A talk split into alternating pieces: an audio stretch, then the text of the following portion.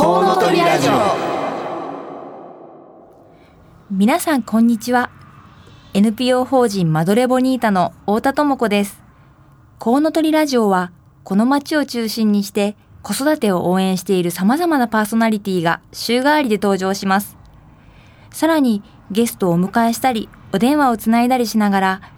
理想の数だけ子供を産み育てるために個人や社会はどうすればよいかリスナーの皆様と一緒に考えられるような話題を中心にお届けしていきます。一週目は、母親の産前産後ケアの NPO 法人マドレボニータから私、太田智子。二週目は、児童センターや学童クラブを運営している NPO 法人子どもアミーゴ西東京の小松真由美さんと佐藤文俊さん。三週目は、父親の子育てを応援している西東京市パパクラブの田崎義則さん。4週目は3人のお子さんを育てているフードライフクリエイターの唐木留美さん。以上のメンバーでお送りします。どうぞお楽しみに。この番組では、リスナーの皆さんからのメッセージをお待ちしております。FM 西東京のホームページから、リクエストメッセージのバナーをクリックして、必要事項を入力の上送信してください。ツイッターをご利用の方は、ハッシュタグ 842FM をつけて、たくさんつぶやいてください。お待ちしております。それでは30分間、ごゆっくりお楽しみください。この番組は、理想の数だけ子供を産み、育てられる社会の実現を目指して活動を行っているワンモアベイビー応援団の提供でお送りいたします。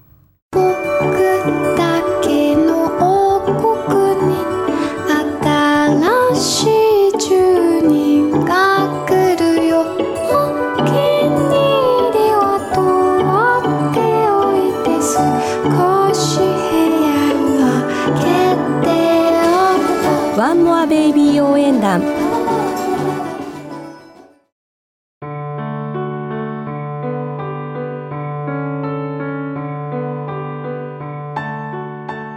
from コウノトリインフォメーションコーナーこのコーナーでは私太田智子からの子育てに関する最新情報やぜひ知っておいてほしい情報をお届けします。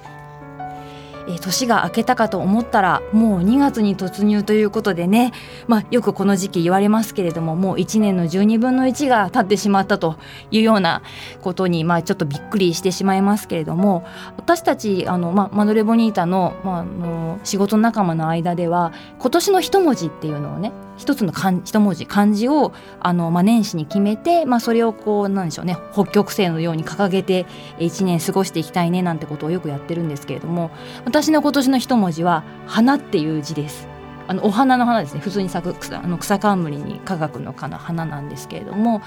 あのこれはあのたまたま年始にフェイスブックであのおみくじみたいなのが流れてきてまあ、クリックするだけなんですけどそこで漢字が一文字出てくるっていう中で「花」って出てきたのであもうこれにしようっていうふうにピンときて決めました。まあ、あのなので後付けではあるんですけれども、まあ、ちっちゃくてもやっぱり何かこう花が咲くような何かこうあの周りの人をに喜んでもらえるようなことを一つでも多くやっていきたいなというような意味合いでこの言葉が出てきたのかななんていうふうに思っています。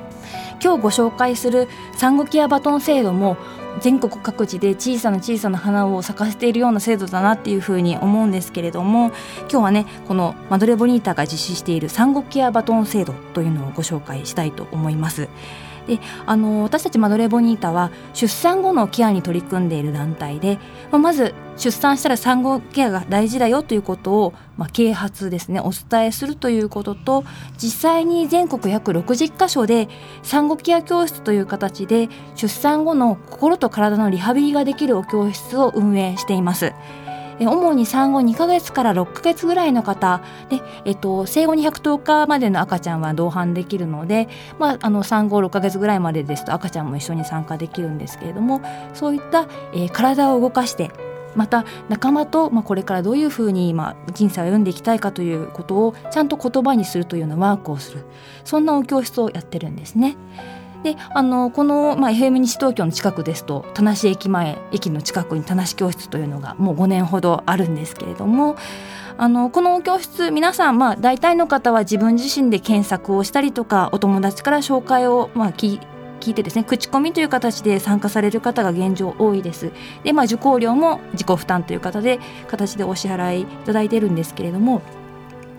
あの、まあ、いろいろ出産後出産前後に、まあ、いろいろなことが起きる方もいらっしゃるという中でやはりよりサポートが必要な方々にはこの産後のリハビリの教室のハードルが高くなくよし参加しようというふうになってもらいたいなという気持ちがすごくありまして、えこの産後ケア教室の受講料を全額補助をするという制度これが産後ケアバトン制度なんですけれども2011年の3月から実施しています。でこの、え制度の対象になる方がどんな方かと言いますと、えまずは多胎児の母ですね。双子や三つ子の母親。そして一人親。あと生まれた赤ちゃんに、まあ、障害があったお子さんの、え母親。また、えー、10代ですね、まあ、あの20歳になる前に出産した母親ですとか。あと妊娠中にあの管理入院という形で、えー、長期間病院に、まあ、入院して、まあ、出産した方。また生まれた赤ちゃんがあの生まれた後にちょっと長期入院を、えー、している方とか、まあ、長期入院後退院した子さんの母親とか、まあ、そういった方が対象になっていてこのあの対象になると受講料が全額補助になります。またあの双子や三つ子の母親の場合はあの、まあ、ちょっと想像してもらいたいんですけど双子をね連れて、まあ、産後2ヶ月とか3ヶ月で外出するということがまずすごく大変でなかなか外に出られないという方たくさんいらっしゃるんですね。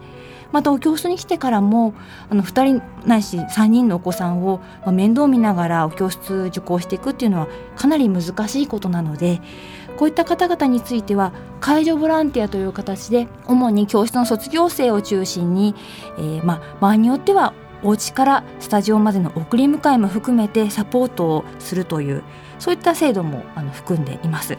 でこの名前の産後ケアのバトン制度これリレーでね渡していくバトンの名前から取っているんですけれどもこれはあのなので割引とか、まあ、受講料がタダになるからラッキーっていうような制度ということではなくてあの、まあ、みんながの力を持ち寄ってこういった制度ができているので、まあ、一旦このバトンを受け取って、えー、頑張って産後のリハビリをする。そして元気になった後にどういう形でもいいですし誰に対してでもいいのでまた元気になった自分が誰かに何らかの形でバトンみたいな形でねあの支え合っていってほしいとそういうような思いを込めて、えー、つけた名前になっています。この産後ケアバトン制度はマドレー基金というあの寄付の制度を使ってあの運営をしているんですけれどもえ現状現状ですね、え大半のあの、まあ、補助の額は、えー、合同会社声優さんからのあの補助で運営がされています。この制度は但し教室に限らず全国約60カ所で開催している産後ケア教室4回コースで、えー、利用していただくことができます。えー、このね、まあ、例えばこの放送を聞いている方で自分がこの制度に当てはまるんじゃないかという方もいらっしゃるかもしれませんしご友人やお知り合いで当てはまるかなという方もいらっしゃるかもしれません。制度の詳細ですとか、えー、細かいあの対象になるかどうかの条件というのはマドレボニータの産後ケアバトン制度のホームページに掲載していますそこから、まあ、Q&A があったりとか実際にこの制度を使ってのお申し込みにも進んでいただくことができますのでえホームページですね、えー、産後ケアバトン制度産後ケアバトン制度で、えー、ぜひ一度検索してみてください。なかなかねあのこういった対象になる方というのが私たちもいろいろな方法でお伝えをしてるんですけれども、まあ、本当にあの隅々までこの情報をあの私たちだけで届けていくことは難しいのでこんな制度あるよということをあのぜひあの広めていただくための、えー、協力をしていただけたらとても嬉しいなというふうに思います。今日の from コウノトリインフォメーションコーナーでは産後ケアバトン制度をご紹介しました。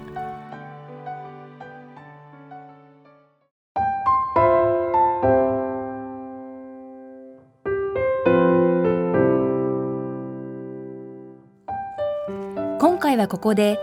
ワンモアベイビー応援団が実施した2人目意識調査から。2人目は育てやすい説。夜泣きしない。寝つきがいい。よく寝る。という調査結果を紹介します。この調査は全国の25歳から44歳の既婚者で子供が1人の男女各200名と子供2人以上の男女各300名の合計1000名を対象に実施したものです。1人育てるだけでも大変なのに2人目なんて絶対に無理。そう決めつけて2人目を諦めかけていませんか？ワンモアベイビー応援団の調査によると6割弱のパパやママが2人目育児は1人目よりも負担が減って楽になったと回答しています。具体的にどんな点が楽になったのかを尋ねると夜泣きをしない人見知りをしない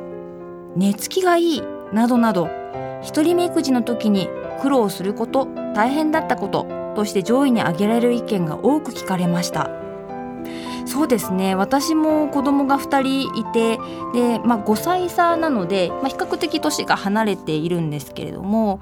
振り返るとそうですね。あのやっぱりあの上の子が、まあ、お姉ちゃんなんですがお姉ちゃんがかなり戦力になったなっていうのがあのとっても大きくて確かに1人目より楽だったなというような感じがしますね。あともちろんねあの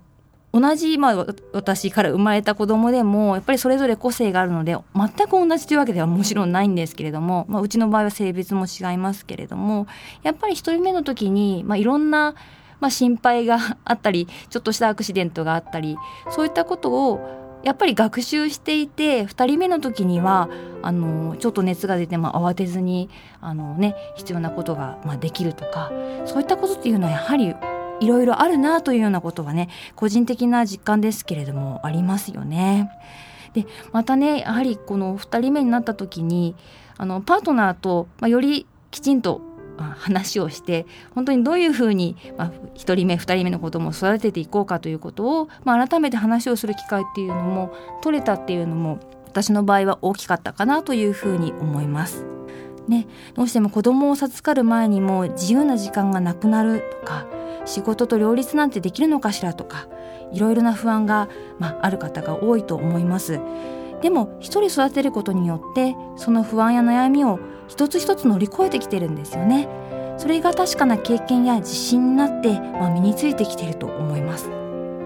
おまけに、まあ、こう2人目というふうになるとパパの他にもう一人小さな協力者もう私は本当にあの助けてもらってますけれども、まあ、そういったね上の子もいるのであきっと大丈夫というふうに思って、えー、ちょっとねいろいろあの改めて考えてみて今日の2人目意識調査は2人目は育てやすい説というのをご紹介しましたけれども参考になりましたでしょうか？ぜひワンモアベイビー応援団のホームページで2人目意識調査見てみてくださいね。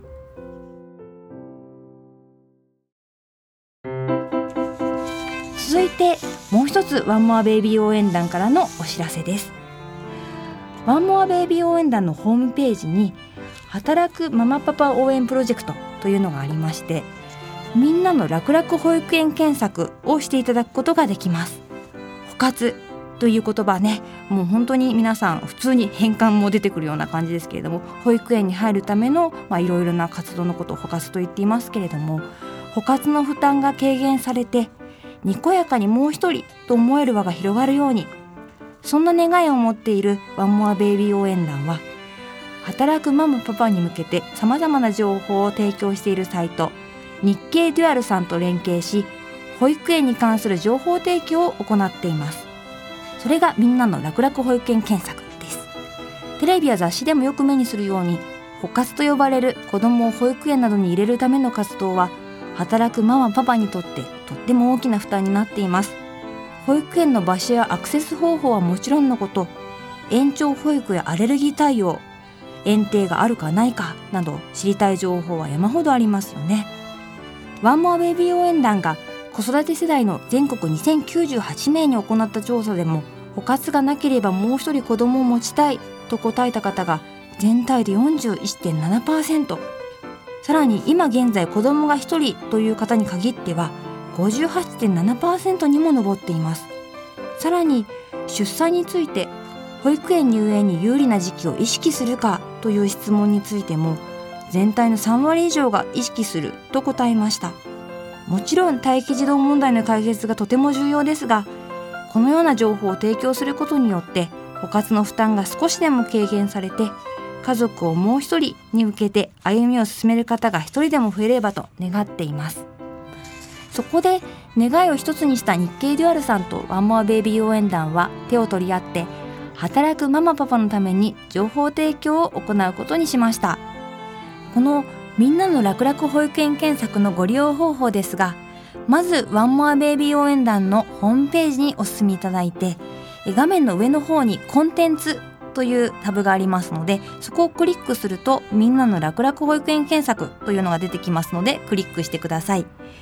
で出てきた画面の下の方にみんなの楽々保育園検索日経デュアルという大きなバナーがありますのでここをクリックすると、えー、検索する画面にお進みいただけます。ご利用に関する注意事項をお伝えします。検索できる保育園は東京都神奈川県埼玉県千葉県の主要85自治体と大阪市の86自治体の認可保育園と認可外これは認証小規模子ども園の保育園になります。みんなの楽々保育園検索のご利用開始から1時間が経過すると一旦ご利用ができなくなります。もう一度ワンモアベイビー応援団のホームページからのアクセスが必要になります。ワンモアベイビー応援団のホームページから経由してみんなの楽々保育園検索を利用する場合のみ無料でご利用いただけます。ご自宅の登録住所から検索できる機能は利用できません。日経デュアルの無料会員または有料会員としてログインすると利用できます。この保育園の検索っていうのはやっぱりまずねどこにあるかとかいろいろな、まあ、比較したい項目というのをあのいくつもの保育園見ていきたいですよね。なのでこういった検索画面をできれば夫婦で一緒に活用しながら活動していくというお話をねしていただけたらと思います。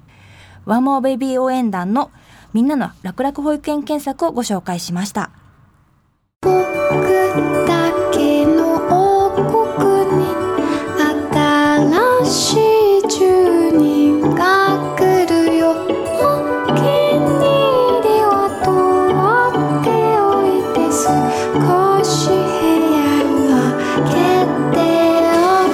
ワンモアベイビー応援団。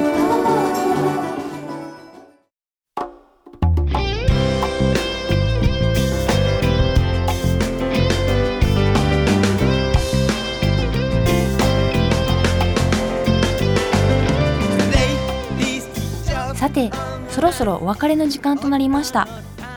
本日の放送はいかがでしたでしょうか？ご感想やご意見などリスナーの皆さんからのメッセージをお待ちしております。FM 西東京のホームページからリクエストメッセージのバナーをクリックして必要事項を入力の上送信してください。また放送後には番組の音声をポッドキャストで配信します。番組の Facebook ページもありますのでぜひいいねしてご覧ください。詳しくは FM 西東京で検索してみてください。それではお聞きいただきありがとうございました。次回2月11日は児童センターや学童クラブを運営している NPO 法人子どもアミーゴ西東京の小松真由美さんと佐藤文俊さんの担当です。来週もどうぞお楽しみに。ここまでのお相手は私 NPO 法人マドレボニータの太田智子でした。この番組は理想の数だけ子供を産み育てられる社会の実現を目指して活動を行っているワンモアベイビー応援団の提供でお送りいたしました。愛を注いでいるお父さん。